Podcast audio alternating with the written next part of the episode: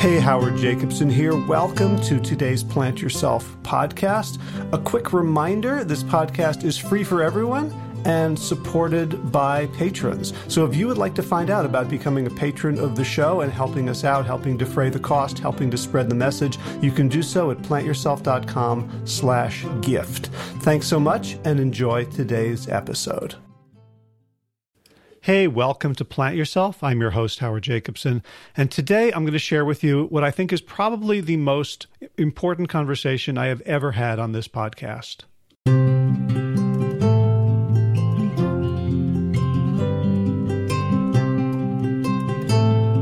It's with two returning guests whom you might know uh, Dustin and Josh LaJaunie. Josh, you will certainly know if you've been listening to this podcast for any length of time. He's my business partner, my writing partner. We've written two books together, we've done online courses, we've led retreats, we've spoken publicly. Um, his brother Dustin is on a similar track.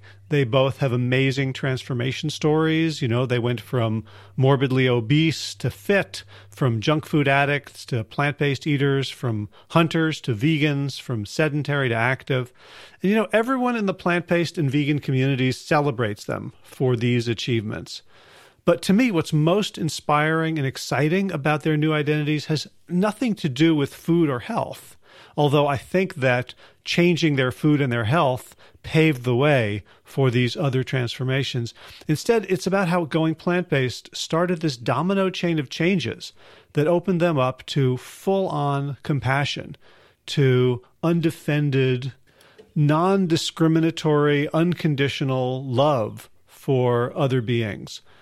And, and, first, it was for themselves, you know, and, and then next for the animals, and then for all life on the planet they went from being homophobic to celebrating pride with rainbow posts, from politically reactionary to progressive, and from racist to anti racist. Now, I've already gotten some flack for publishing this conversation. It's been up on YouTube quietly with no um, announcement about it, but some people found it. Um, and I fully expect my Patreon funding to decrease and, you know, lest you think I'm being brave here, my risk is nothing compared to that of Dustin and Josh, who not only live in the plant based world, but also still in the small bayou town in southeast Louisiana where they were born. A community that is struggling to rise to the challenge of the present moment, where so many white Americans have begun to say, this stops now. And what this is, of course, is racism, where we see it in police brutality, we see it in unequal economic outcomes, and we we see it and hear it in the stories, experiences, and Facebook posts of our friends of color who are saying, "You guys have not seen this up to now. We've been trying to tell you, and it's time that you listen and that you hear us." So, the main gist of the flack is why can't plant based people just stick to that topic without go- all going all gooey about social justice and turning people off? And I want you to be the judge. Does this conversation highlighting the LaJaunie brothers transformation turn people off to going plant based? Or is it perhaps the most eloquent and beautiful argument you've ever heard in support of eating with compassion? And I want to say one other thing to my white audience in particular. And it's that I'm a little uncomfortable sharing this conversation at this moment precisely because so many people like me, white liberals and progressives, can look at those old racist LaJaunie's and say to themselves, well, that was terrible and good for them for changing, but I've never been a racist like that, or I've never been a racist. And if that's your reaction, and I certainly share it because it makes me feel good about myself, then I invite you to listen to this conversation to, through a different lens. I want you to ask yourself where do I need to start showing the courage that Dustin and Josh demonstrate right now? Where are my own core beliefs unsupported by my actions on a daily basis? Where are my current blind spots about how I'm contributing without intention or consciousness to the perpetuation of racist outcomes in my society? Because we're not sharing this conversation in order to be congratulated. Instead, we're having it to model discomfort. The same discomfort we feel as plant based eaters or vegans when we stand up for our way of eating in the face of peer pressure and even social ridicule. The same discomfort we experience when we exercise to the point of exhaustion. You know, being healthy in this society, being plant based, being vegan, these are all gyms where we've been honing our discomfort muscles. So now it's time to get out of the gym and start lifting weights to make this planet great for everyone. So without further ado, Dustin and Josh LaJaunie, welcome back to the Plant Yourself podcast. What's up? What's up? For those of you who, who, who are only on audio, you should check this out. It'll be on YouTube. Um, we got the LaJaunie brothers in the in the front seat of a what is it? A Ford truck? Yeah, my my Ford uh, F one fifty four by four, of course. All right, cool. So I'm I'm going to see if I can uh, if I can work the video so that I can put myself in the middle, like in the middle seat. Right. Um, yeah. So we have we've had this conversation many times uh, about you guys, your journey from the way you were eating and living regarding your health to where you are now. So I think, like I'll, I'll say up front, we're going to talk about other things, but let, why don't we just start there to kind of uh, set the scene? So if you guys are just going to want to describe, you know, the the thing that podcast hosts always ask you, like, tell us your story. Like, if we could do that in like five minutes. Yeah, sure. Like, I'll go first. Uh, just I, um, I'm a normal country Louisiana guy, born and raised in South Louisiana from a small rural community called called Chackbay. Um, me and Dustin both are from there, and you know, by the time I was say 30 years old, I had gotten up to 400 pounds. You know, things that contributed to that was my love of food that my grandfather instilled in me, my love of football, and identifying as a big man and all of those things, not to mention the, the, the calories that I took on, uh, really um, helped me become a 400 plus pound man by the time I was 30 years old.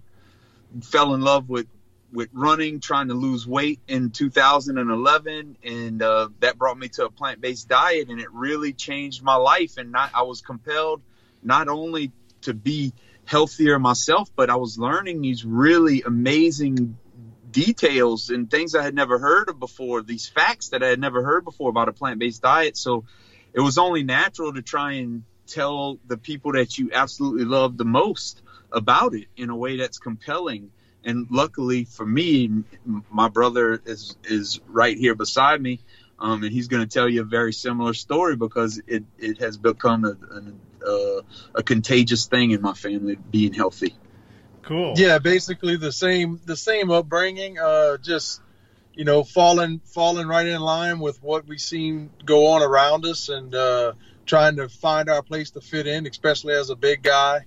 Uh, always wanted to lose weight, but on the weekends when we were eating and drinking, it really didn't matter at that point. uh, sometimes I would find ways to lose weight, but always end right back up um, where I started because every time I tried to do it, it was just so I could participate back in that same realm, but just in more comfortability in my own skin because I would have been, you know, smaller. But it just always ballooned me right back to where I started. So um, just the plant based thing was a lot different approach. Saw Josh had a lot of success with it, made a lot of sense. Could I'm, I like logic. Um, once I watched Forks Over Knives and um, Fat, Sick, and Nearly Dead, and and some other things, and it just it made a lot of sense. And I saw Josh doing it, and uh, uh, here we are. Going on that journey is it was just the beginning of a lot of different changes. Put it that way. right. So when we've talked, and I've I've had both of you on the podcast separately. This is your first joint appearance. Um, we've I've, I've sort of alluded to like it wasn't just you changed your plants, but everything else stayed the same, right? Like plants and running, but we're the same. Like there were other changes around sort of compassion, like you changed your views on animals and animal agriculture. Um, and we but we've never really dove into that. I think partly I was reticent because I'm aware that my podcast has a broad listener base and there's people I don't want to offend people. Right. And honestly, fuck that. um, you know, I I have I have been humbled and and felt like I my efforts are wanting by the Black Lives Matter movement that I was not, yeah. I have not been doing my part. So I'm I'm I'm happy to to to try to make up for that now, and I wanted to have you guys on because like you've changed a great deal in terms of your views on lots of political, social, economic, and justice issues. Yeah. As well. Absolutely. Yeah. Uh, so maybe the like when you guys give talks, one like the the the favorite thing is showing your fat pictures, right?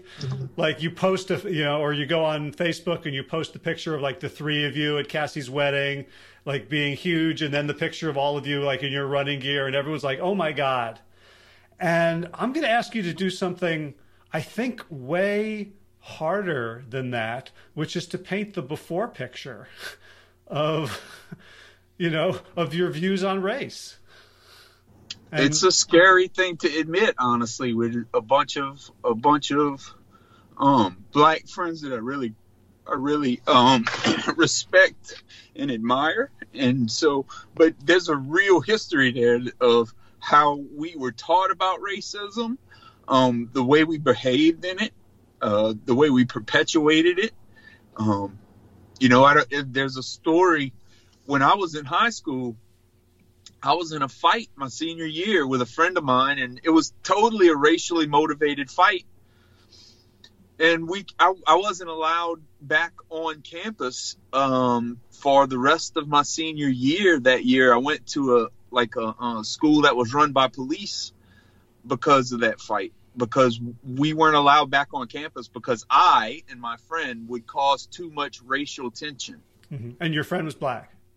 No, my friend was white. Okay, so what was the... we got in a fight with other black with uh, with black guys. Okay, and uh, and we and it was an issue. It was an issue, and so the reason that I'm telling that story is is to just show like where I was back then. That the you know it was us against the N words is what it was, you know, and that's that's a that's something that um that's a life that I lived. I was I was I was honestly emboldened by the behavior of my grandfather who I love and he's like in this weird place in my life where I don't want to indict him and I don't want my my black friends to hate him because he was really a good man. But at the same time, he taught us a lot of things that we are having to unlearn. Not we don't have to. We choose to. We choosing to. You know, and um, so that's like the before picture to me is that that person in in high school who went with the flow and believed the things and said the words and did the deeds that kept me in that place of comfort that kept me in that white herd that kept me in that safe place you know mm. and then that's where the difference is for me like that's not only on my own in high school did we behave that way did i behave that way we there was uh, we could go on and on and on about individual let's not even start on microaggressions you know we're mm-hmm. talking about real ones regular ones uh-huh. macroaggressions you know and and at the same time it's what i was taught my grandfather is it, Dustin can attest to this. He was a regular user of the word and he uh, of the N word, and it was open, and he was defiant about it, and he was from North Mississippi, and we were made very comfortable with that sort of rhetoric around race. Like that's how we talked about it, and it was they were lazy and you know, my grandfather worked a crew and it was, he worked a lot of, he hired a lot of black guys. And it always confused me because they worked really hard for him. He belittled them a lot, oftentimes on, on for the smallest things, yet respected them in the afternoon. And we, he would tell them stories and we'd stay in the same house and we'd, he would get drunk in his cook, in a, yeah. supper for he would cook supper and it was like this weird i never got because he on one hand he respected him and on the other hand he didn't. And um that's just the world that that's the world i grew up in. But that's kind of what you did where we grew up is you know the way you acted a lot of times around people aren't it may not be the same way that you talk behind closed doors. Mm-hmm. You know, and I've been behind those closed doors, and I still get I'm still behind those closed doors quite often because people feel let their guards down, let their guard down around me, and speak a little more freely around me because of my appearance and in the South and the person I used to be. And you know, feel safe. and feel safe. Like racism feels safe around me. That's what's frustrating to me is people want to talk like But where I'm coming from was just know. a real just a lack of of uh, sensitivity, a lack of um, of uh, being able to have empathy, you know, to have perspective, the lack of that perspective, and just go along with the flow, the easy way, the path of least resistance on how to go ahead and think because our community's already established how we should feel, you know, and not questioning that was was my before. Mm. Just you know, rank and file Uh-huh. Southerner. Yeah. So if we're talking about weight loss and health, you know, everyone wants to know. So what was the moment, right? That that that made you motivated to change? And it's a really dumb question in this context, isn't it? And yet, what like what was the process? Because like you you always wanted to lose weight. You always wanted to be fit. You wanted to be healthy. You wanted to be sexy. You wanted to have energy. But you didn't always want to not be a racist. Yeah, well, the thing was is I didn't think I was. Uh huh. I honestly didn't. I thought I was a I thought I was a new age man who the way it was the way it was explained to me and God, I hope I don't offend people when I say these things, but I'm just trying to be honest was you know, we were often we often Dustin, you can attest to this. We often heard the phrase, "Look, I like black people. I just hate N-words." Mhm. right? And so I wasn't racist in my mind. It was just the bad ones that was a problem. And I never really understood the dynamics at play until I went back to school and I read and I looked more at at the source rather than much like in my diet right? Rather than just trying to fix individual symptoms like I'm fat, so let's trick it with calorie reduction or whatever.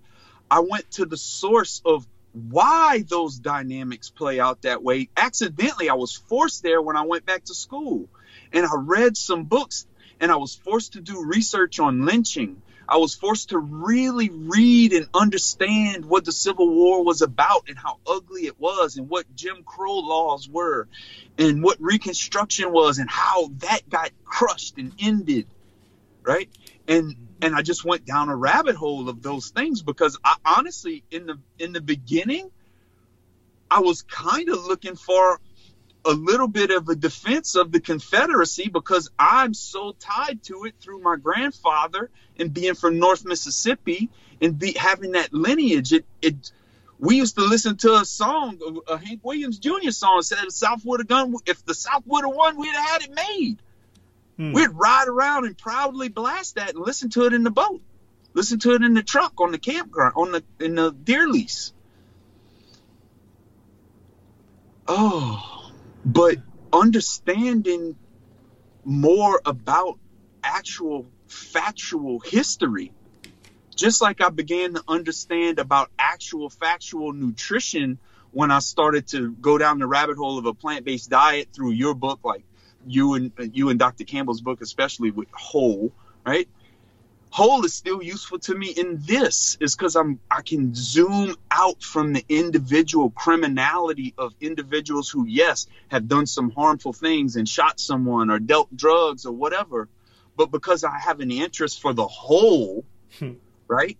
I'm interested in zooming out and understanding the history that is the impetus for these symptoms that we see today. Without doing that work, man, I don't know how we go forward, Howie. Hmm. In any any realm.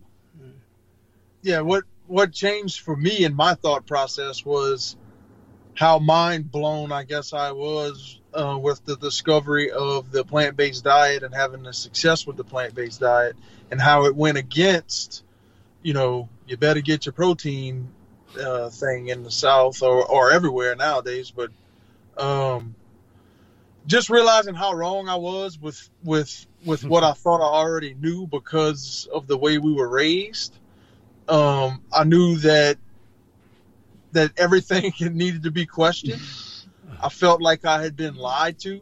I felt like I had been robbed years of my life because through food addiction and not really knowing truth. Mm-hmm. And it was all wrapped up from greedy people seeking profits and, and trying to trick you through marketing and, and disinformation. And uh, I just felt like, you know, the more I uncovered those veils, the more the more truth I wanted to find out, and the less I wanted to see things from a perspective of how I fit into the the system, I guess, air quote system, and I wanted to start learning about how I fit on the planet Earth as a human mm-hmm. instead of a participant in a system that was that I was participating in, wanting to climb the ladder, but then figured out I was victim of some of its fakery, and it it just it just it flipped my world upside down and started. I wanted to see things from a different perspective,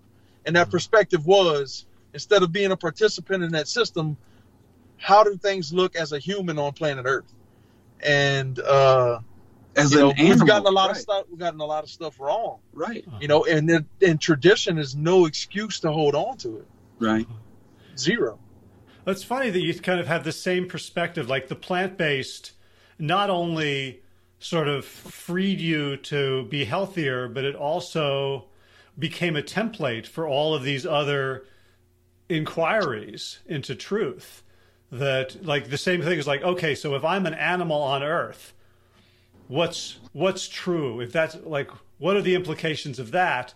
And I can see it for movement, for diet, for sleep. Help me see it for racism. Love. Like that's what we that's what we do that's what makes human beings that's that's what brought us together that's why we've conquered continents and every, we all oh, love drives it all and uh, an ability to work together as a cohesive species you know and that just seems like a good default place to be just like a plant-based biped I, I, that's important to me. It makes sense to me. And when I look at the the real truths in in our history, it's anti-love. It's the opposite.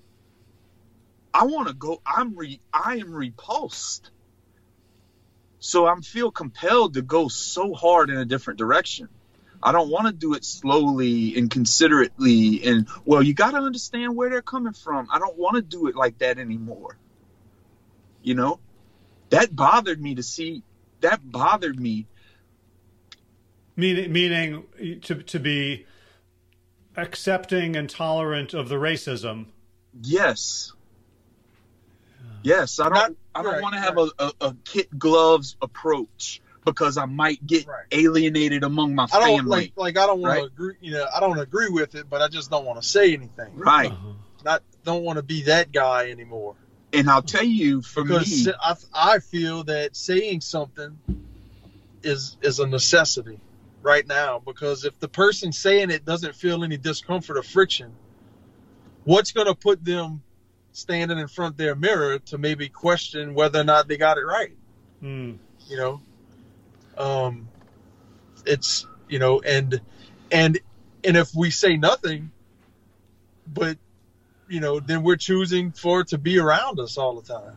Yeah. You know, we're but so, so, it's so tricky though because like it's you, very tricky. You can have that. You can say like you guys have talked about, you know, helping your mom change and kind of. And I've heard for, you know, I've heard her talk in public about how stubborn she was and how many fights she got into with you guys until she finally came around. But you approached your mom completely out of love right? There was, Mom, you got to change because we love you, because we want you around, because we want the best for you. You can't really go up to someone in the same way. And, I mean, or, or, can you? You know, like a total approach of love and then and still say your attitude is part of what's killing black people. Yeah, it's it's I'm choosing to whether or not I'm approaching it right now as far as approaching people that you know uh, are having the conversation that hasn't been started. But if if a conversation is started and something is said that I disagree with where I may have been quiet before I'm letting it be known that I don't think the same way. But I'm trying to do it in a way to where we can have a conversation to where someone can eventually be enlightened and maybe have a different perspective because I've seen conversations go to where both parties are turned off to any other ideas because it's now anger hmm. yeah in defense. Yeah. And it's hard. It's it's tricky. And- and we have a double we have this obligation I feel like as as if you for lack of a better word woke white people or or whatever you want to say it I, I saw a friend of mine post the other day that they wish they would never hear. After all this i hope i never hear the word woke again. Well i could think of another word i wish i would never hear again. You know? But we have this we have this duty as white men especially southern white men to speak to other white people about the things they don't know because we all went to school together. We all went to the hunting camps and fishing camps together. We played in the football we've played on the football teams together so we have this duty to help educate and enlighten them in in in a way that you know like there's no male Jane Elliott in this that I can that I'm aware of you know mm-hmm. type individual so especially as white men we have this duty to, To say it's okay to be right, compassionate. to it's, communicate that it's okay to show empathy. It's Yet okay the- to change your your perspective. Yet at the same time, you get shunned. You get it feels bristly to have that, to do that, and yet, how dare I be uncomfortable with that? How dare I be uncomfortable with dealing with that? You know, there are people that walk around with black skin every second of the day, and they don't get to ah, this makes me uncomfortable. Let me calculate whether I'm going to deal with this or not deal with this based on how I want to continue communicating with this person and playing three dimensional chess over it. No, when you say something stupid, it should have an equal and opposite effect immediately, I think. And that is when you, I heard, and maybe it just hit me the wrong way, but when I heard George Floyd um call for his mom, I knew he was dying. It was it was because I had heard my Bam Bam do the same thing. He probably hadn't seen his mama in 60 years, or no, probably, you know, 45, 50 years. Mm. And when I heard him saying, Mama, I knew it wasn't long. Mm. and and for, and I knew immediately they were going to attack that man's criminal record. It's the moment he died, I post that was my first post about it. And I'd be damn if I'm a I'm I'm not gonna sit quiet. I'm gonna piss off white people. I'm sorry. And it's and is it gonna hurt me? I don't know. I don't know if it's gonna hurt us. As I mean, we have we we do business in the community. Mhm. I don't know that, but who am I to complain about that part of it? That wrinkle. I that's not, you know. And so So you've you've Yeah, cho- sorry. you've, you've you've chosen to make it not a choice anymore. You've right like Yeah. It's so like when when Dustin said like we choose to. It's like yeah we choose to, and we've decided to stop choosing. Like it's now it's now who we've committed to being, regardless of cost, because otherwise we if we if we take cost into a, into account, that's privilege. Because black people Well, I mean, and don't get to do that. Just like the Exactly. plant-based diet if you talk about it but don't do it you won't get the results Yeah. and so we can say it but unless our in our actions every day do you know follow through with it then at the end of the day you don't get results mm-hmm. so you know that's why i'm you know I'm saying something now and not just let it roll off roll off because in the past I might take the approach, well, nobody was around to hear it that that it would have offended. You know, the people in the room are all of the same color or whatever, so you know, no harm, no foul. But that's that can't that can't go on because all that is is giving a signal to them that I feel the same way. You co-signed it. I've you co-signed co-signed it with not- quiet. Right, Right. correct. And I want it to be known That's bullshit. that is bullshit. If that's going to be you, do do you. But I want you to know that when you let your guard down and talk that way around me, you're going to be hit with resistance. I'm not on your team. yeah, I want you to know that I'm not with you on that part. And that I think it's bullshit. And then if you want to have a talk about it, then I will try to enlighten you. I will try to give you some things to look at or a documentary to watch or different perspectives to see things from so you can maybe understand a little more. But if all you have is hatred in your heart to just talk about stuff like that, I'm not going to ignore it, you know, and not and not say something. And it might it might eventually get that person to not want to be around me. But so be it. I don't want to be around that that toxicity. So when you guys talk about you know your transition to plant based diet, you you talk about like what you learned, what you discovered, some facts, and I think that's been really helpful for people like Missing Chin's Run Club, like other guys like yourselves, who are basically pragmatic. And it's like if you you know, like people who hunt and fish for a living can't live in a world of theory right? Or people Yeah. who fix electrical equipment or sewer pumps. You can't say like this is my belief, and if it doesn't if it doesn't actually work. So We I- actually tried that before. yeah, like reality will slap you, and I think. Yes. I, you know, from from having having hung out with you guys and seeing your community, there's a real pragmatic streak. Like when people know better, when they they bump up against reality, they very often adapt and change. So, like, can you talk about in the same way you talk about? Well, I discovered intramyocellular lipids and and this and that. Can you talk about like specifically some things you learned that changed your views on race?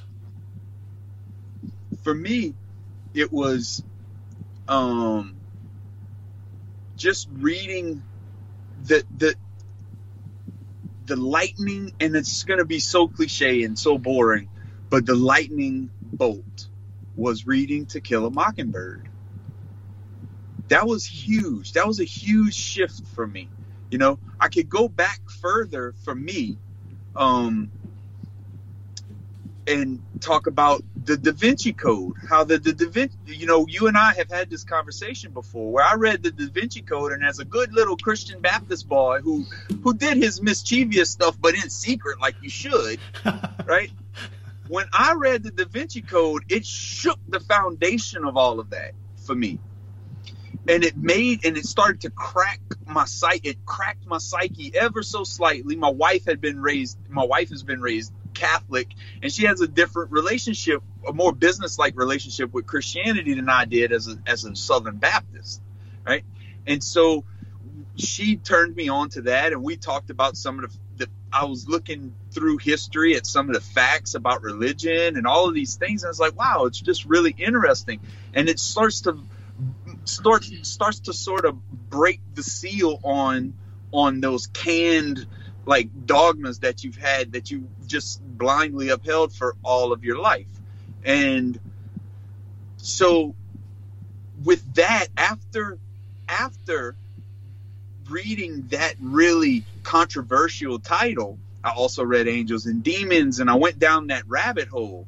And um so fast forward to my the reading that book is what led me to being a prolific reader, which made BJ, my wife, suggest maybe you should go back to school, Josh. So then I go back to school, and that's when I read To Kill a Mockingbird in my very first semester, and it, and then I went watch a play, and it of To Kill a Mockingbird at, at Nicholls State University, and it really moved me, and I was feeling more enlightened about what I had just assumed all of my life. You know, racism was bad, but ah, they got a place to live for free, and you know, they wasn't too bad. I mean, think about it; they own them, so they're not gonna beat them up too bad. You don't want to mess up your own property. Like that was the arguments in our brain, in my brain. But to be able to have that spilled open in glory, not glory, but gory, disgusting truth with this is so recent. There's black and white images, photographs of these people. That was profound to me to go down that rabbit hole um, from reading To Kill a Mockingbird to reading more nuanced things like like like like passing or or um, Invisible Man, right? And and googling and just going down the rabbit hole of lynches like you think lynching, you think, oh, a person getting hung. No, oh my God. Oh my God, no. Go look at the images involved with that word. And then to understand as a, because I'm a history buff, I love history. And to understand the, the role that my specific region had in slavery, in the slave trade, in Jim Crow era, in New Orleans' role in the end of Reconstruction. That was powerful to me. And it makes me want to be a force opposite of those great forces going in a different direction. And you're going to get, you're going to create some targets on yourself doing that, you know? But that's where you got to build the education. For me, I built, I built that sort of knowledge base in education really looking for excuses to be proud of the Confederacy, even though it wasn't PC to do so. And I couldn't find any of that. I couldn't find any of that. All I found was disgust and horror and disappointment in my ancestors. Hmm. Um, not that I should have been ignorant to it because I've heard these stories from the mouth of my grandfather who was himself a police chief. We dealt with a police officer in my family. My grandfather behaved like a police officer for the rest of his life out in our trailer park. He stomped the ground. I've seen him take people's license plate because they were doing 15 miles an hour instead of 10 miles an hour. Not a hmm. joke. Hmm. Right? So, anyway, it takes a big force to move away from what what we were taught like that. And that going down that rabbit hole of American literature and having a wife, having someone on my side that sees me interested and encourages that and then pushes and says, no, don't just take a little, take a lot, go learn even more, even go get your degree, be real ballsy about it. And that is what led me to that path that just education and it's and it's like not even anything about what I went to school for. That's not the biggest value I got out of it, you know? Mm-hmm. It was just that sending me giving me specific places to spend my desire to read at the time, you know? Yeah. Dustin, what about you? What what, what were the what were the learnings that helped you change? First of all, just understanding that it was okay to question what I thought the way you know the way things were.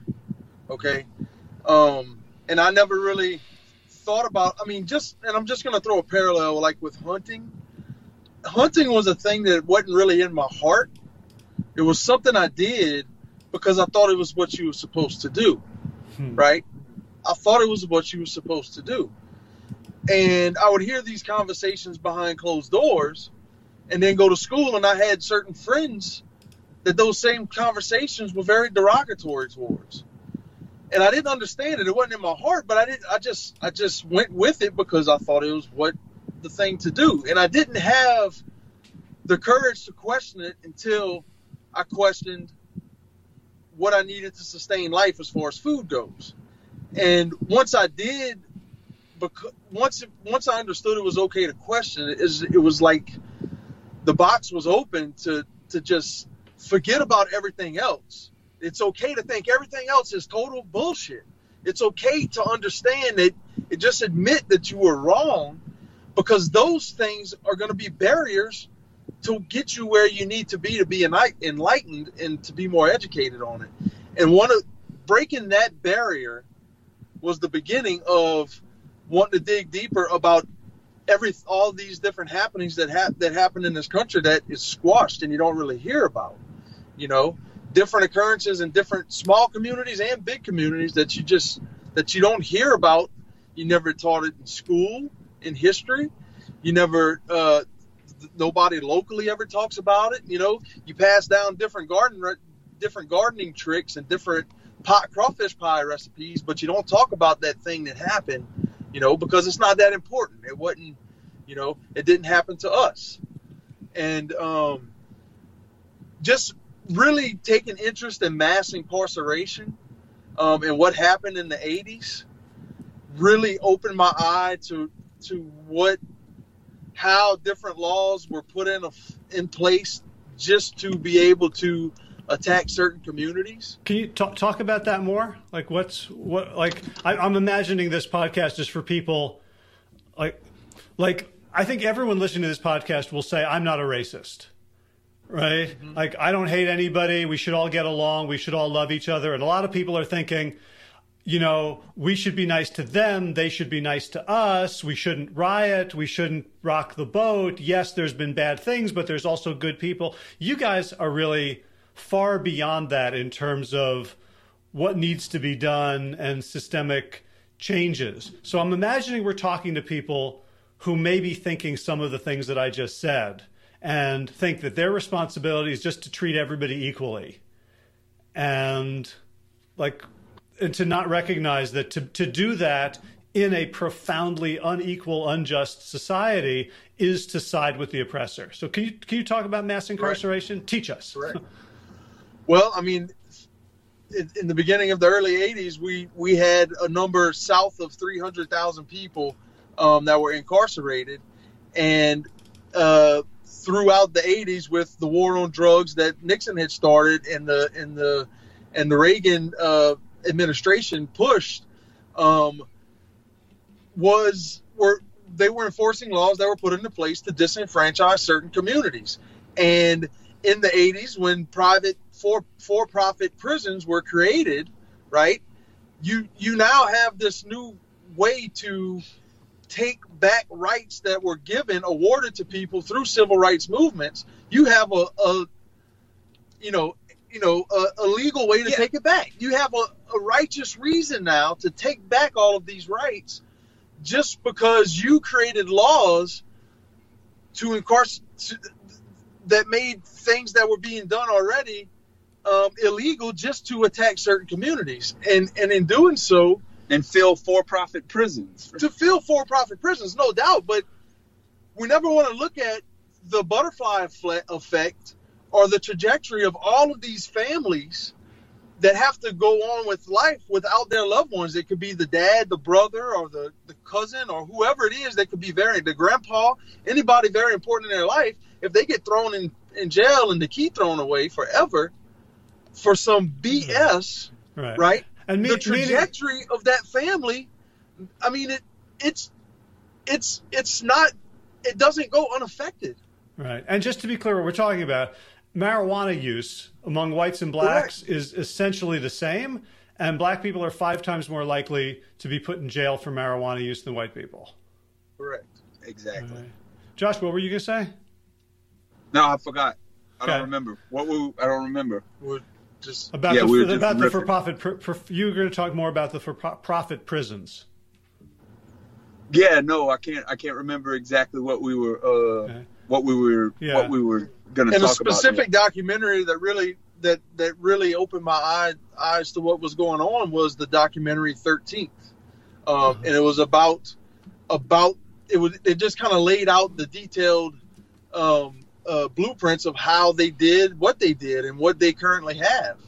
And you know, um, it's I just think we need a lot more attention, a lot I, more lights. I remember now, like I've always thought about, you know, and because my Bam Bam was a police officer, I always thought about police as they were defending us against oftentimes black people because that's where all the crime is. Duh, in my mind back then, right? Mm-hmm. And and as I've become more educated with things like 13th, having having black friends that say, "Hey, you ever heard of this? You ever heard of that?" That and I go down these rabbit holes. Then you understand that the police are actually on the offense for us as white people. They're going into underserved communities. They're looking for trouble. They're looking for someone out of place. So you could have some probable cause. Just like I just saw a, young, a, a guy body slam. Just this is just a couple of days ago. He wasn't even the right guy, but he was in the right neighborhood and he had the right skin color that were to where a, a, an accident of an officer slamming you to the ground so hard it breaks your wrist is highly likely. I'm pretty sure that's not going to happen with me anytime I'm around jogging. Yeah.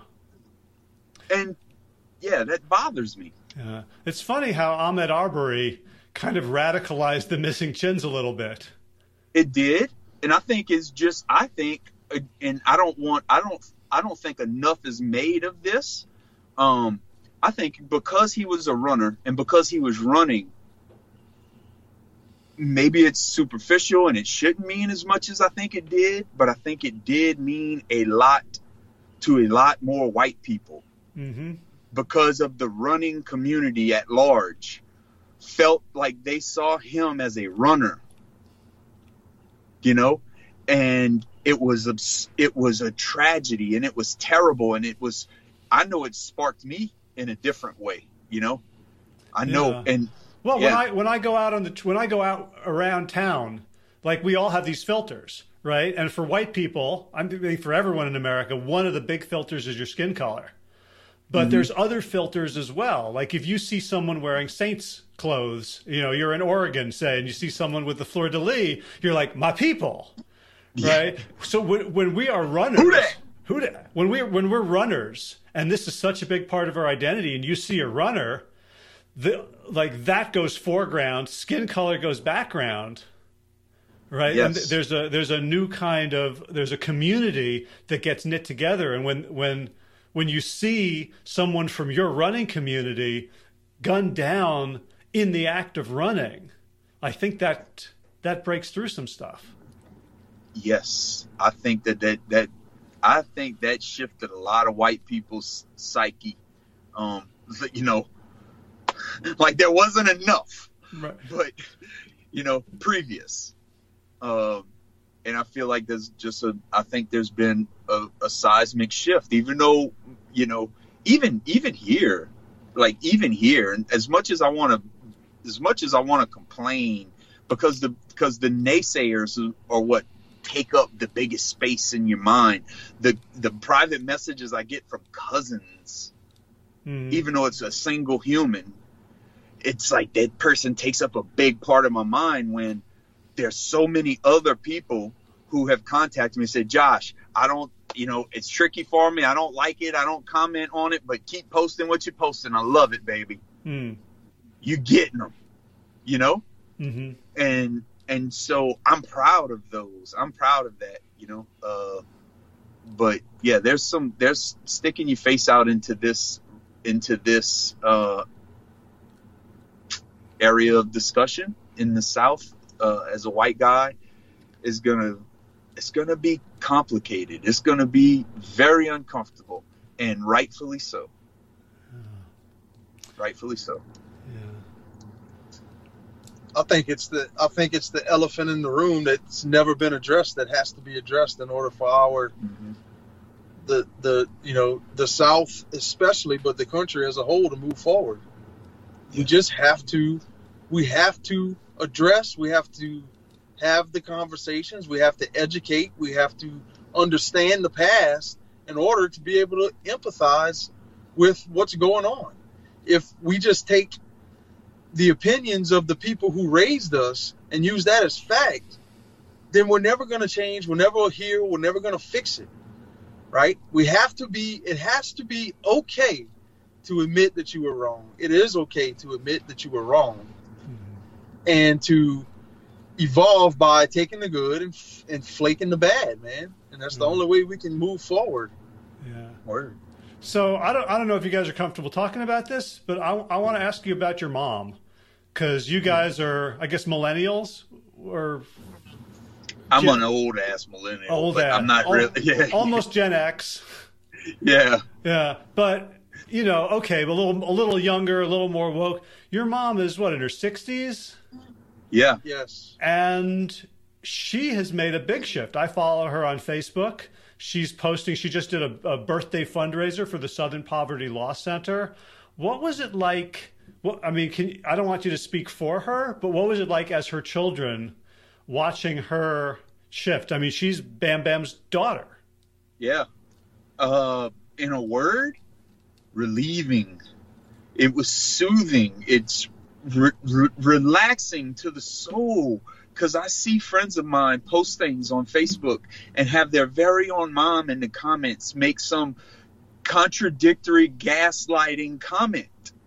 And it's like, thank God. Hmm. Thank God I don't have that between me and my mama. You know?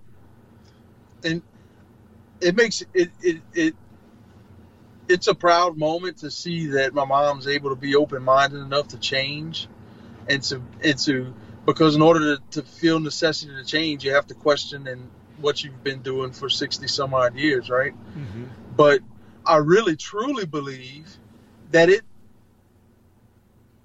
it's it's in everybody in a natural form or fashion some kind of way it's in everybody to want to care and to want to help Mm-hmm. some people are not strong enough to stand up to the resistance to let that part show. And if we can make that, if we can make that to be okay, it's okay to show compassion is not weakness, right? To evolve is not weakness. It's not to go against your what you've been taught. It's to move forward Yeah. and to become better. I'm Yeah. not kneeling to the liberal left, as has been charged in Right, private and get thrown in boxes, from my but frickin- I'm- I've been thrown in the vegan box when I start talking about a plant-based diet, right? When people when it gets outside of what there's too much to hear, it's like, okay, there's too much specifics. I've already boxed you up in this box. This is you, Mhm. you know. So now when I speak out on certain topics, that's what, you know, you get thrown in this box that oh, okay, ball you up. Here you are over here. I'm just going to find one a of them simple, dang old I'm going to find a simple word to not have to really use too much breath on explaining your stance. Uh-huh. He's Right. a Democrat. Correct. Right. Right. So, I mean, the other thing that's that comes to me is, and Josh, you said like the reason you changed was love, and like your mother is one of the most compassionate, giving, loving people I've ever met. And so, like in some ways, she went on a huge journey, and in some ways, she didn't go on a journey at all.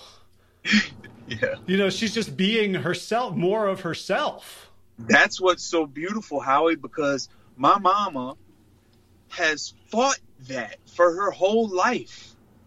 She's she's fought against being just gushing with love Hmm. um, for the sake of fitting and trying to make up for the fact that she had a kid when she was a teenager and trying to s- scratch and claw and get a house with my dad and save the money and do the thing like just and you got to have a certain heartlessness a certain coldness to you to be able to achieve in this capitalist world.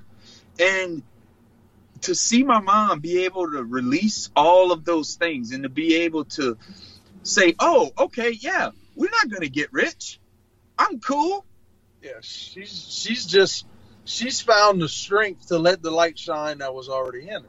I'm going to be free. I'm already happy. Wow, look at my children. They get along. All of them talk to one another. I have grandbabies. I've Mhm. never seen my mom so happy in my Figuring entire out the overweight part was rich enough for her. That was wealth. That was all the wealth because I've seen her fight it her whole life Uh-huh. and hold her back and keep her down.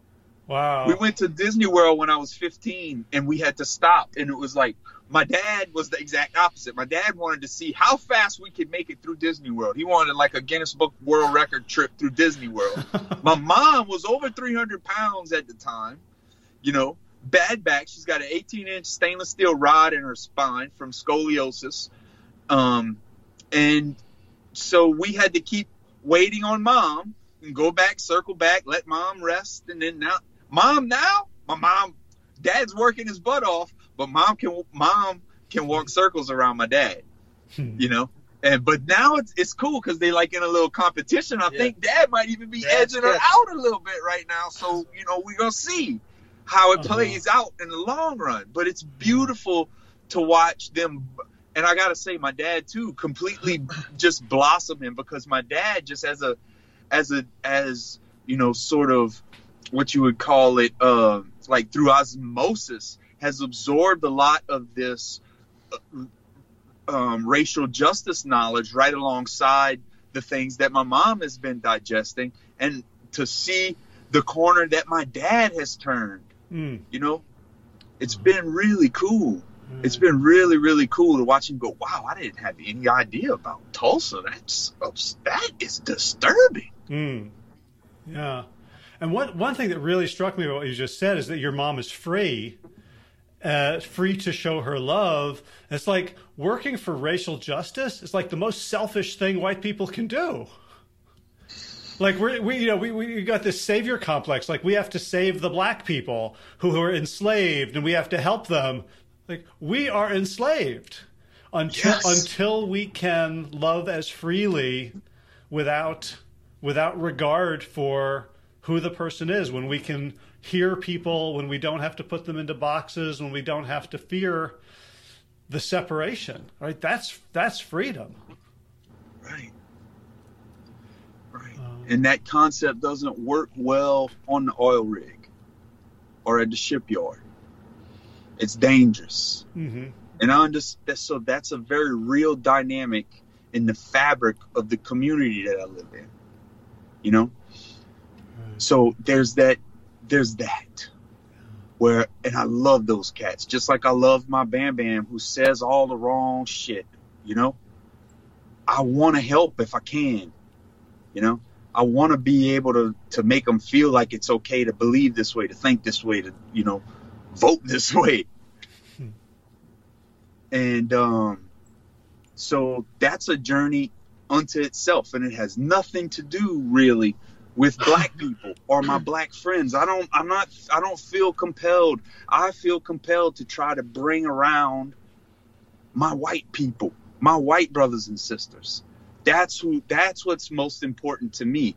You know, uh, Eugene Cooke um, at at the Asheville Veg Fest, the Grow Where You Are guy uh-huh he would his talk was profound on me and it was that he talked about that savior complex where you want to help the black community and he's like that was the most absurd thing that someone earlier in the in the in the talk had said we need to get more black people to be vegan and the crowd went crazy right and he and he's like here's the thing guys when he got his chance to talk none of y'all know who dr sebi is none of y'all know None of y'all have ever heard of Rastafari. None of y'all have never, right? He's like, how dare you say that we, you need to help black people get on board with a, the value of a plant-based diet.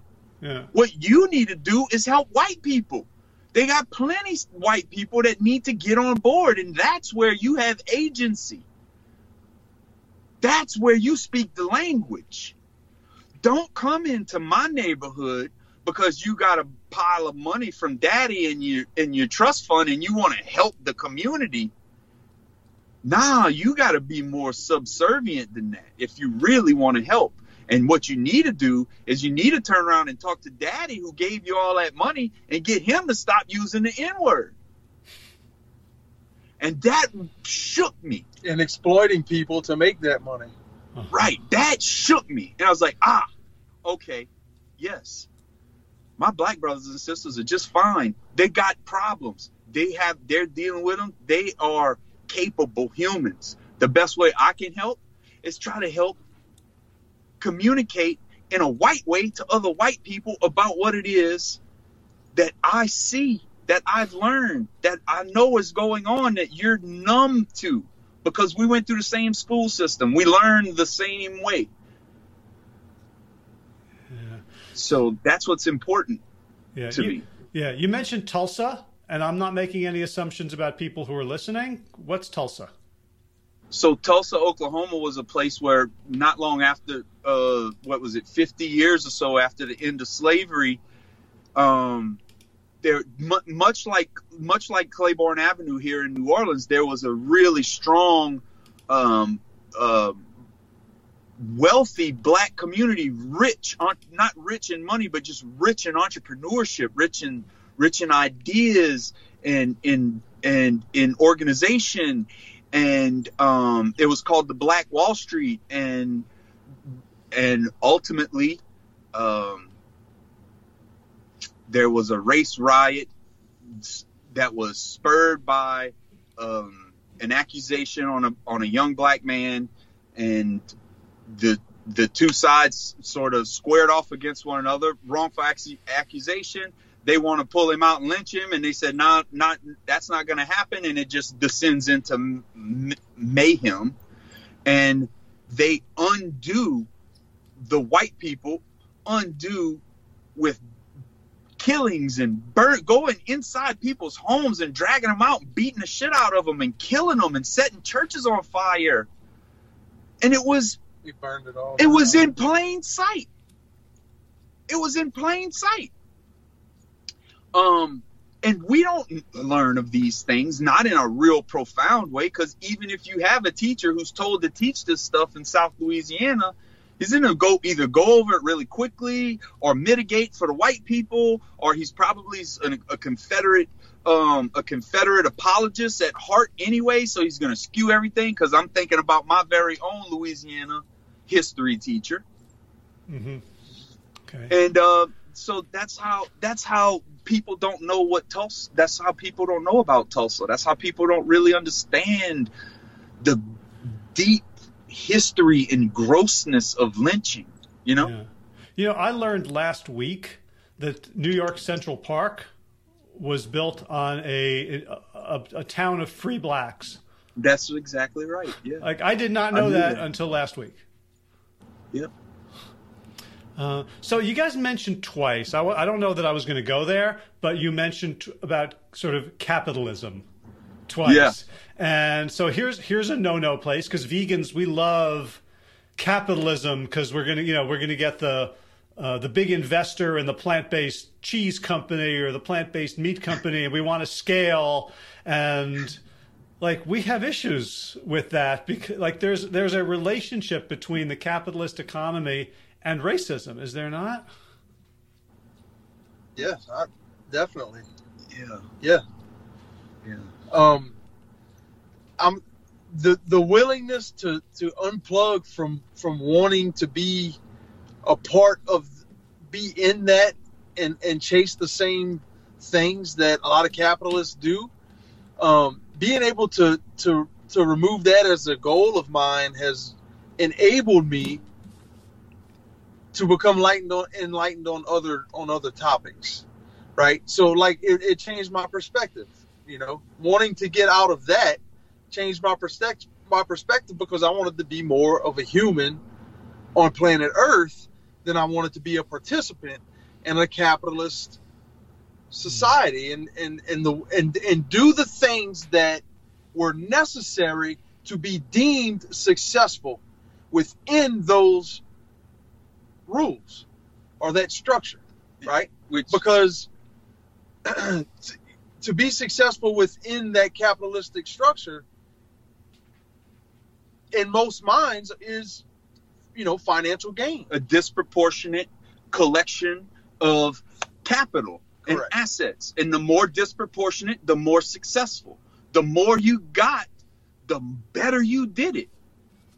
And that's not a model that it just that's not it doesn't work. It has nothing to do with balance, nothing to do with nature, nothing I think about the the the the um you know anti-fragility and the lessons taught in that book that that you very wisely t- turned me on to, and yeah, I just feel like you know through government through subsidies from the government, we've re- we've removed a lot of the things that would have corrected markets. We call ourselves a free market capitalist society. Yeah, we're a free market until shit hits the fan, and then all of a sudden we throw in trillions of dollars of quantitative easing at, at the free market. Hmm. Um, and so that that that north star of capital, I I lost it. I don't want. I don't care. I don't want it anymore. As the, like I don't want that. What I want is sustainable happiness in my life, and I think everybody wants that. And what, however, I as an individual need to behave to try to encourage that, that's what I'm going to do and I'm gonna I'm gonna I'm gonna stub my toe along the way and trying to live that way. Um, but that's that's my north star more than capital. Mm. Is happiness. It's togetherness. It's meeting people like you. How you've become like like a brother to me yourself, and you you have further inspired me to not give a shit about all of those things. You're one of the smartest humans I know, and you don't care about the trappings of capitalistic success. And that matters to me. Well, and you know, the thing to me is what I, when I learned that to be a good capitalist in this country, and I'm I'm going to use my my me being overweight as part of my my example is for the people that that that hold the true knowledge that can really help me become healthy, hold that knowledge semi hostage in order to perpetuate my visits to them, in order to be deemed successful one day within that structure. Meanwhile, you know, my true growth gets gets held up and gets held hostage in the name of making money. And if I have to do that to someone else in order to have those things to be deemed successful in that structure, then I'm not playing. I'm not playing ball. I don't want to play ball. I feel that is just too too dishonest of a way to, to, to live life. It, it's it's it's not in alignment with balance, um, and I just think it's I just think it's a lot of toxicity there and not and not sustainable and um, so therefore I want to figure out how to live, just like Josh said, a more happy, sustainable, have a more happy, sustainable existence. And the fact that I've found my health, it relieves me a lot of a lot of pressure to to go get other things that might be able to buy my health, even though it can't really be bought. Right. Or or to right. buy distraction from your unhealth. Correct, from my discomfort of being unhealthy. You know, to to think I can re- buy that happiness is was was just a um, an illusion. Yeah, yeah I, want, I wonder. Yeah, I wonder. I wonder how big the racism industry is in America is, in terms so, of, I don't know, antidepressants, firearms, um, alcohol. Oh, uh, prisons. Yes. Certain political parties.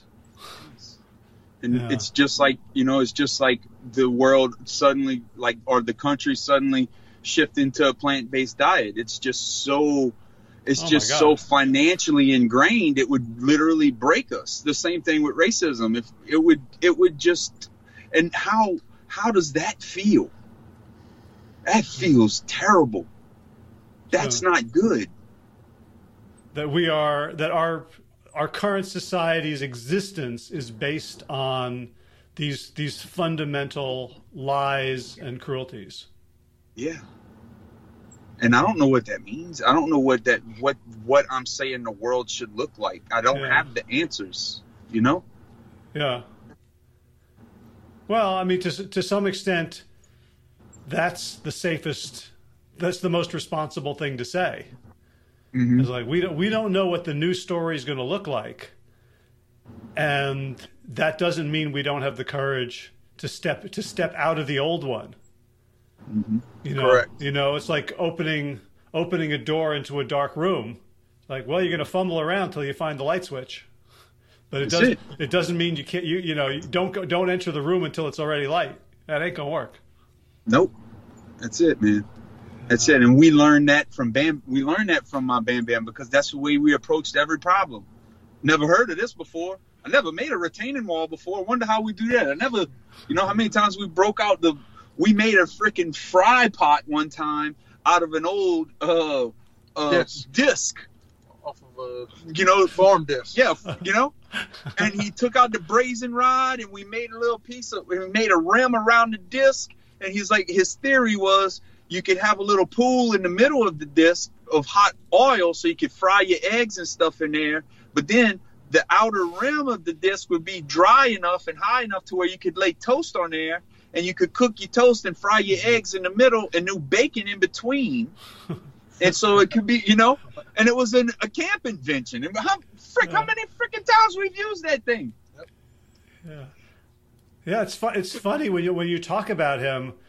Aside from the details of the hatred that he learned growing up and perpetuated, like how much kinship he has with black culture, right? Like if Correct. you if you take if That's you, the if you take something and you sort of like use use something lying around in an innovative way and make it work, that's called ghetto.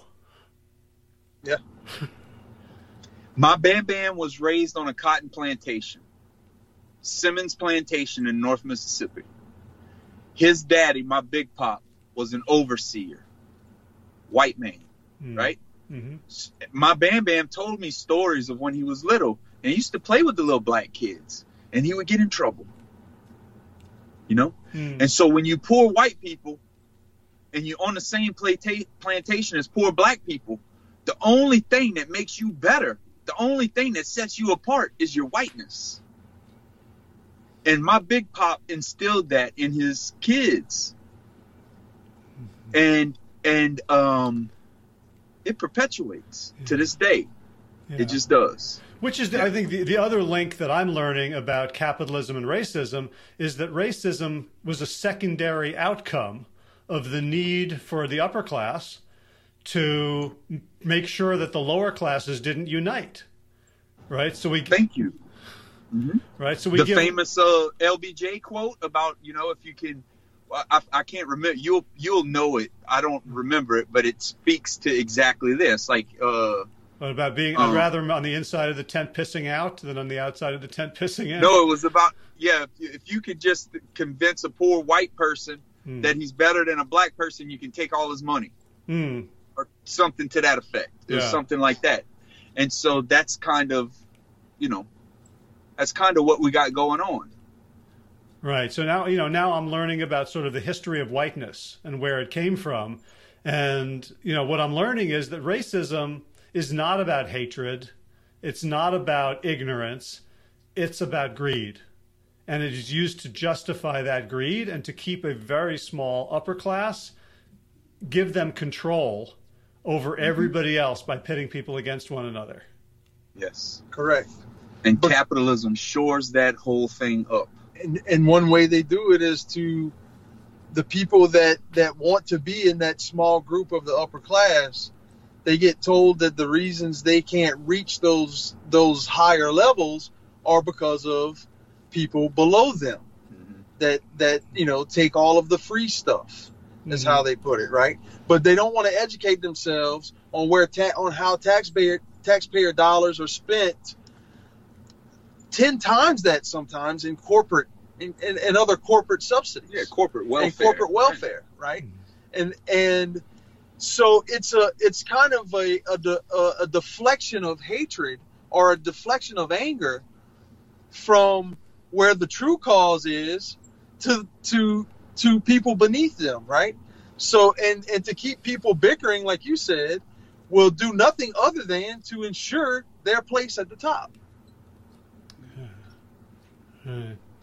So for folks, oh, let's, oh, I want to let you guys go because you've been sitting in this. I, I feel like I'm like your school teacher keeping you in detention. You're like sitting in this No, little, little I'm car. enjoying, enjoying conversation with my buddy. Um, but for folks who who are curious, who want to start going down a rabbit hole, let's let's say they're they'll they they go, you know what? I want to devote two hours to understanding racism and my and how it's infected me and what I can start to do about it. Where would you send them?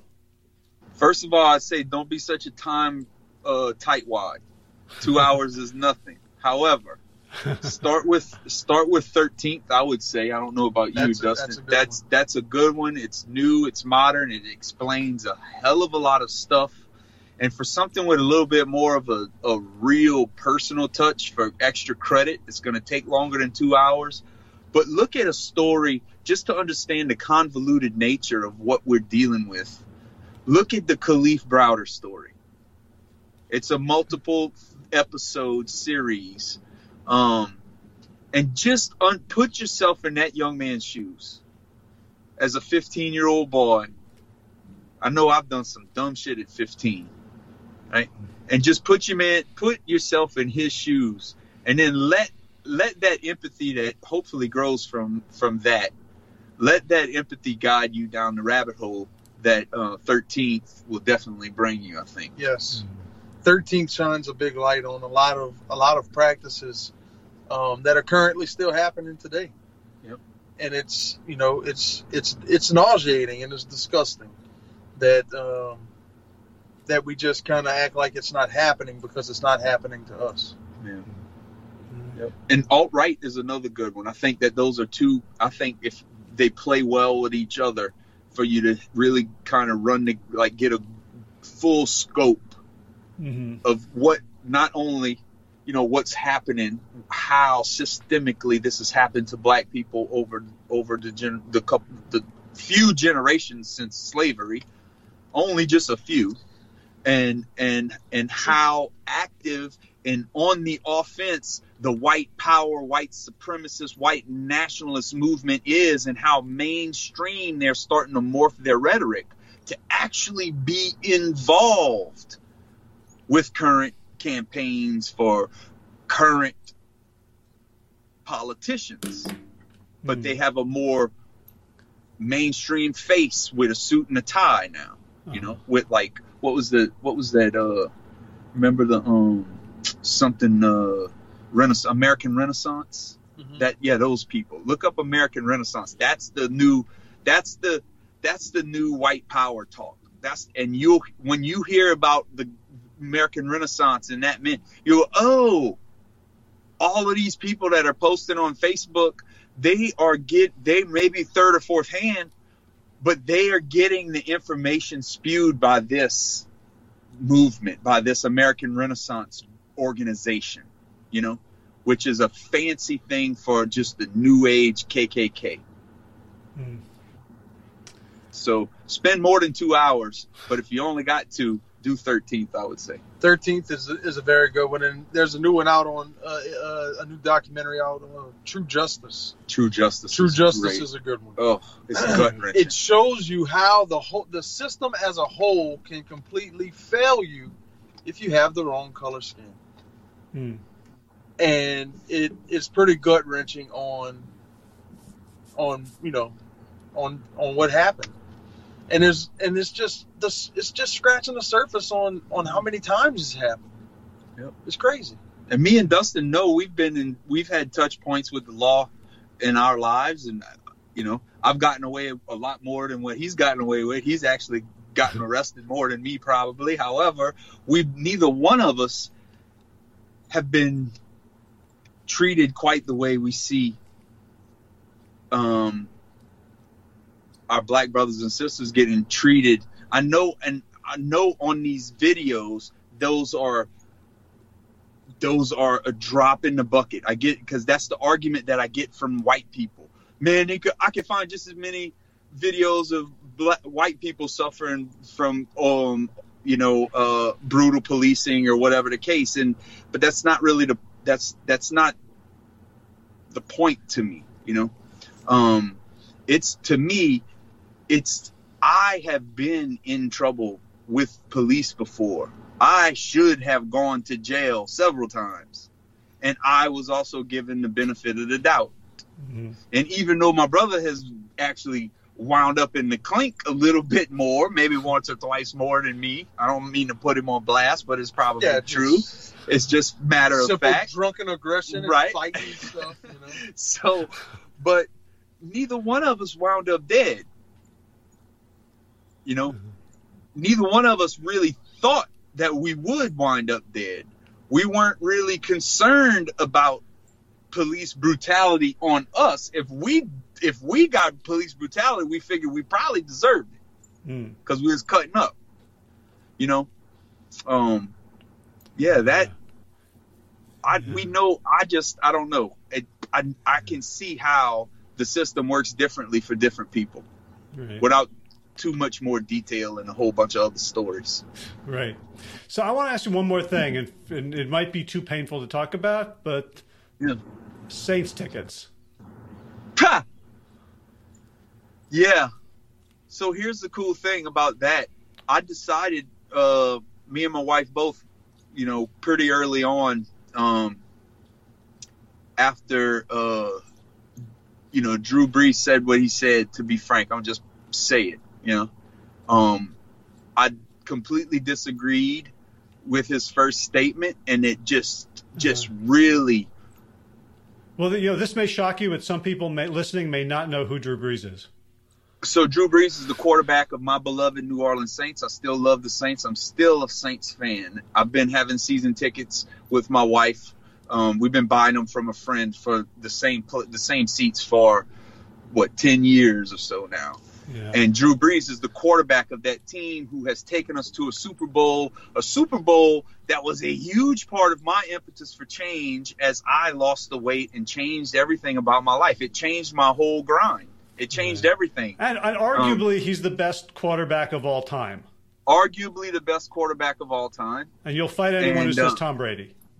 Yeah, and I'm not interested. I don't even know who that is. And then um, uh, he needs a haircut.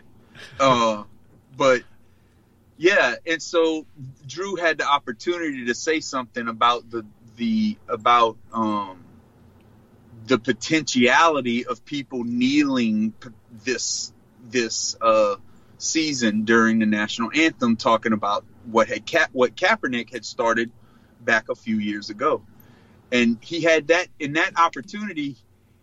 He took that opportunity to to immediately um, basically say that it's he's designating it disrespectful. He doesn't care why Kaepernick says he does it. He doesn't care about anything else.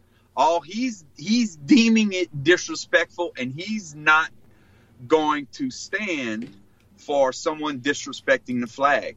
And I thought it was completely dismissive of such a big topic that needs to be talked about in a real way. It disgusted me. It bothered me. And i made a post about it about how how uh, disgusted i was. And i got in a bunch of comment thread fights over that honestly with people who i love dearly honestly howie is very tricky but in that moment i'm like how can i complain and he did make an apology that was somewhat acceptable but he's been pretty quiet on the subject since then but at that moment how can I explain? And I talked to you about it. How can I explain spending money on those season tickets, yet having such a problem with the man making the absolute most on the whole team? How can I how can I do that? How can I feel good about myself as a white guy to plunk that kind of money on a ticket that's ultimately in part at least paying Drew Brees' salary when if I have that kind of expendable cash, if I have that kind of disposable income, who am I to not spend it where it could help this current situation? So I would rather do that. So that's what my wife and I both decided to do this year is to just forego our season tickets, um, take a knee, if you will, this season, and um, and we're just going to donate money in ways we see fit that matches what our season tickets would have been. Yeah. And and some people will not understand how big uh, this is, but others will. Uh, I'm, Yeah. I'm curious right now. How what what items of clothing are you wearing that have the Saints logo on them? Um, actually, just my socks right now. but there's always one because you know me well, bro. Yeah, well- I never get dressed without something Saints. yeah. So this, I mean, I don't want to hold this, But up. it's my, it's it's my uh, it's my Michael Thomas socks now. It's not my Drew Brees socks. Okay. yeah, and, I, and it's silly to hold this up as like an act of courage compared to some, and yet it is a tangible step that goes beyond what a lot of white liberals are doing, which is posting virtuous things and not changing their lives. And so I, I want to, Yeah. I want to just And the of, gratuitous photos of people with their black friends is like, like that's that's not okay. yeah, Got it. Yeah. Yeah. Dustin, any final thoughts from you? I know you're you're you're you don't have season tickets, so you're, you're No, I don't. You're a fan, but not to that extent. I am a fan, but uh, don't have season tickets. Uh, no, just just um, He did for a little while. Well, it's just for- a, it's a little much for yeah. yeah, I like. I I much rather watch him on television. I'd much rather be. Me and Dusty are brothers, and we look awful lot alike, but we are very different in certain ways. You know, uh, socially, especially, I think that we, we we get down a little bit differently. You know. Oh, Right. definitely, definitely. yeah. Um, but I was, I, you know, I've been uncomfortable in social settings most of my life. You know, I'm just now starting to be comfortable in high volume uh, Mhm. settings. You know what I mean of, of different people. But, Uh-huh. uh, yeah. but Yes. Any Now- any any uh, closing thoughts on this this whole conversation? nothing other than the fact that uh, you know, just kind of like what y'all were just finishing up with. You know, you can say all you want, but your actions is the only thing that's really going to change. I mean, that's you know, I I'm just trying to you know, just do what I'm going to do, and and and and and try to just change every day. Just try and do the little change, like be a little resistant to the next person that feels comfortable talking about some derogatory uh, say throw some derogatory words at some some of our peers just because of the color of their skin. Uh, instead of just letting it, you know, roll off my back or not say anything, I'm just gonna let it be known that I, I disagree. You know, and it doesn't have to be an argument. It's just that I disagree, and hopefully show through actions how it can be done for somebody else instead of just telling people. You know, it's you know because the way the way that messages have resonated with me is by me seeing people doing it, not being told to do it, Mhm. and and that's just you know what Yeah. where I'm going to try and leave it. You know, Yeah. Well, what occurs to me is that what you guys are doing is the definition of leadership, which is to say you're going first to make it easier for other people to follow their own, you know, best angels. Yes. Right? When you do it, like you're doing the hard thing, you're you're breaking down the wall and it's implicitly giving permission for other people. So that you know that I can see that change really cascading over time in the same way that your advocacy for for a healthy lifestyle um, has also, you know, it hasn't gone mainstream in your community or in, in my or in anybody's community, and yet we can see changes in terms of acceptance of a plant based diet from now from ten years ago, and so I, I really want to, you know, I, first of all, thank you guys for spending so much time in the truck.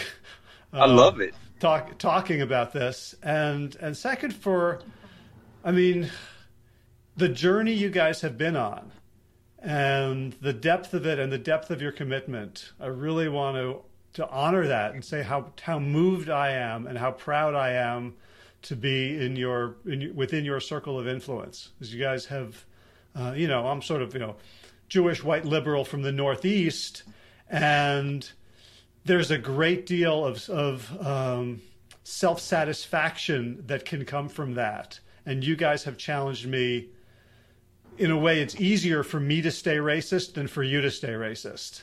And your guys' example have really challenged and inspired me to do better every day too. So I really want to honor you and send you guys a lot of love. Thank you so much, Howie. And I, of course, we're not going to gush over each other for the whole last minute or two. But I just, I really appreciate your friendship, and it, you know, it means a lot. You've taught me a lot too, and um, I'm just forever grateful. That's all. All right. Well, guys, thank you so much. I really appreciate it. this. Was one of the longer episodes we've done, and I think shocker. I think uh, I mean, there's two of you. It's uh, yeah, on, on average, it's normal. And we both long-winded. Love it, love it so much. All right, you guys have a have a good weekend. Be safe, and talk to you again soon. I hope. All right, brother. Peace, Thanks, man. All right, so I really would love to hear your thoughts about this episode. Uh, you can do it if you want to go to the Wild West of YouTube um, and leave some comments there. Um, that would be awesome. And you can find a link to the YouTube. You can find the YouTube video, which you can click through to the YouTube website at plantyourself.com slash 415, where that's where the show notes are, where you also see links to everything we talked about, all the books, all the videos, all the documentaries, the resources, all the media that Dustin and Josh consumed on their journey of transformation from racist to anti racist.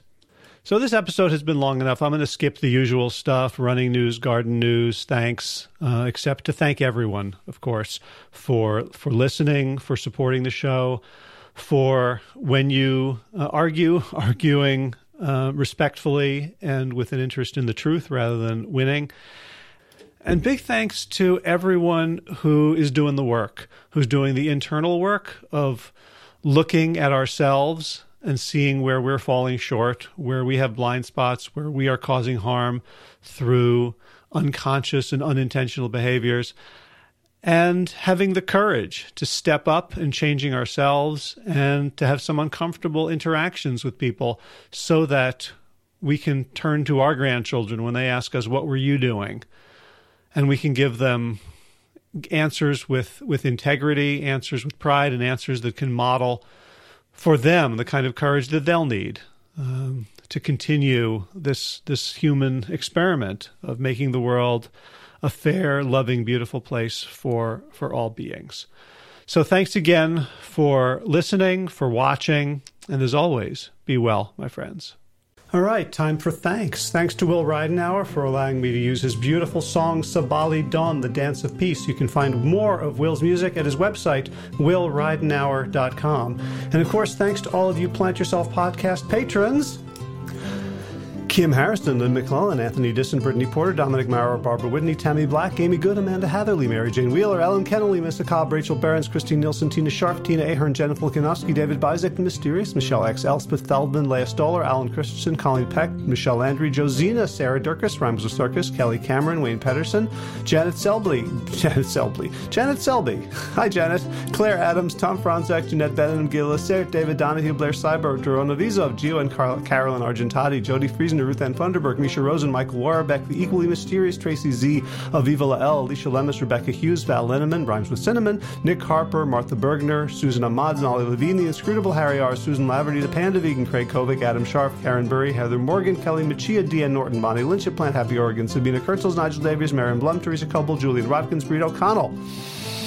Shannon Hirschman, Linda Ayat, Home Hedegaard, Izatu Wa, Connie Hainline, Aaron Greer, Alicia Davis, Heather O'Connor, Carolyn Jensen, Sherry Orlikoski of Plant Powered for Health, Karen Smith, Scott Morani, Karen Joe Crabtree, Tanya Lewis, Kirby Burton, Teresa Carell, Kevin McCauley, Elizabeth Rothschild, Ann Jesse, Cheryl Dwyer, Jenny Hazelton, Valerie Peltier, Peter W. Evans, Colleen Harrison, Justin Divich, Joshua Summermeyer, Dennis Bird, Darby Kelly, Lori Fanny, Linnea Lundquist, Valerie Hummel, Emily Iaconelli, Levy Wallach, Rosamund McAtee, Dan Picorni, Stephen Lehman, Patty DiMartino, Mike and Donna Kartz, Deanne Bishop, Bill Brielf, Gunter Schmidt, Marjorie Lewis, Kelly Molden, Trish Adams, Ian Kramer, Nancy Sheldon, Lindsay Bayshore, Gunmarie Hagen, Tracy Gullich, Laura Heaton, Meg from Mama Says, Rochelle Kennedy, Diana Goldman, Stacy Stokes, Ben Savage, Michael Kay, Holly Butler, David Hughes, Connie Rogers, Claire England, Sally Robertson, Paran Amy Daly, Brian Tourville, Mark Jeffrey Johnson, Josie Dempsey, Karen Schmidt, Pamela Hayden, Emily Perryman, Olga Sidorowska, Allison Corbett, Richard Stone, Lauren Vaught of Edible Musings, Aaron Hasty, Sean Owen, Sagar Nayak, Erica Piedra, Danielle Roberts, and Michael Lushton for your generous support of the podcast.